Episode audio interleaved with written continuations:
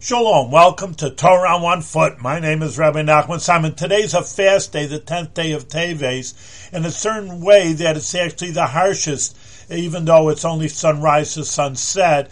On the other hand, that we don't like having a fast on Friday because you come into Shabbos Friday night famished, and that's not a good thing. But still, they said Friday is the fast day because it's a very harsh day. Well, what happened?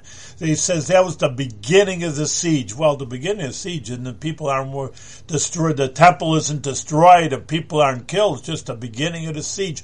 But the Rebbe brings out, yes, the beginning is actually the worst. Just like you would have a a cut or something in a dam or at somewhere, a crack in a vessel, that ultimately, or a windshield, eventually it's going to be cracked throughout the whole entire windshield or, or your vessel. So too, this is the beginning of the crack, and therefore, in a certain sense, it's harsh. Therefore, we have to be careful for ourselves that we shouldn't even have the slightest idea of, so to speak, a crack or something wrong, because who knows where that may lead to.